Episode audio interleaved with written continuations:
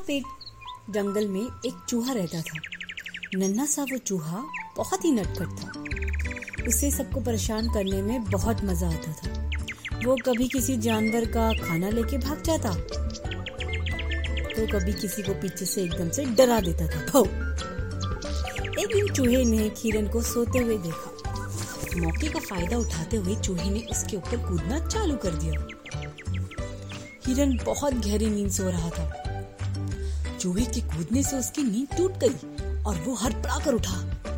डर के मारे हिरन के पसीने छूट रहे थे और चूहा तो ज़ोर ज़ोर से हंस रहा था। हिरन ने चूहे को डांटा। ऐसे किसी को परेशान करते हैं क्या? तुम्हें पता भी है कितना डर गया था। मुझे लगा मानो किसी बड़े जानवर ने मुझ पर हमला कर दिया हो। चूहे भाई, ऐसे किसी की नींद खराब करना अच्छी बात नहीं होती।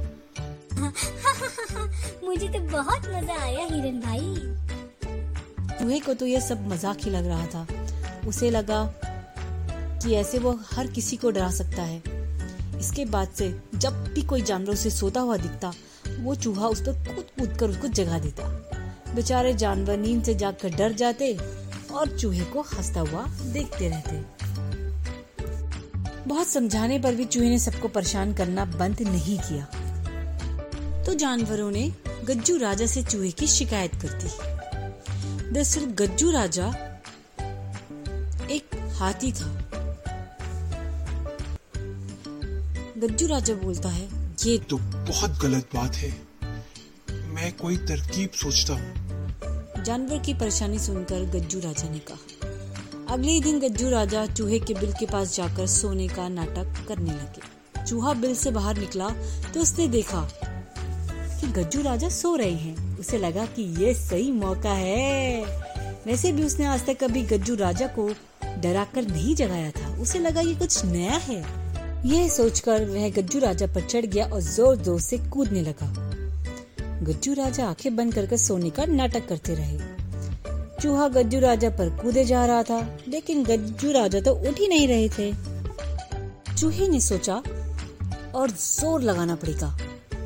और ज़्यादा ज़ोर से कूदना चाहिए। चूहा गज्जू राजा की सून पर फिसलने लगा।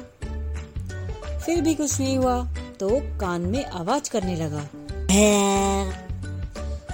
और तो और गज्जू राजा की पूछ तक कुतरने लगा लेकिन गज्जू राजा की तो नींद ही नहीं खुल रही थी। बहुत कोशिश करने के बाद भी चूहा गज्जू राजा को नहीं उठा पाया। उसे लगा कि गज्जू राजा तो बहुत गहरी नींद सोते हैं उन्हें कोई नहीं उठा सकता। वो बहुत थक गया था, इसीलिए अपने बिल में जाकर सो गया। जो राजा ने उसे बिल में जाते हुए देख लिया था, चूहे के जाने के बाद गज्जू राजा धीरे से उठे और एकदम ज़ोर ज़ोर से आवाज़ करने लगे और अपने पैर को ज़मीन पर पटकने लगे। इतने भारी गज्जू राजा के पैरों से ज़मीन हिलने लगी। मानो भूकंप आ गया हो। उनकी आवाज़ सुनकर जानवर भी वहाँ आ गए। चूहे की नींद टूट गई। शोर और कंपन से वो घबरा गया। उसे तो इतना डर लग रहा था कि उसे समझ ही नहीं आ रहा था कि हो क्या रहा है। डरते डरते चूहा बिल से बाहर आया तो उसने गज्जू राजा और दूसरे जानवर को अपने बिल के आगे देखा। अरे इतने सारे लोग एक साथ? सब जानवर समझ गए थे। गज्जू राजा चूहे को सबक सिखा रहे हैं। सब जानवर अब चूहे पर ज़ोर ज़ोर से हंसने लगे। गज्जू राजा ने चूहे को समझाया। कि ऐसे कभी किसी की नींद खराब नहीं करनी चाहिए। डर गए ना तुम? जैसे तुम डरे ऐसा ही हाल उन सभी जानवरों का होता है जिसको तुम डराते हो। चूहे को अब अपनी गलती समझ आ गई थी। उसने सबसे माफ़ी मांगी और वादा किया। मैं माफ़ी माँगता हूँ अब मैं कभी किसी को परेशान नहीं करूँगा। मैं समझ गया।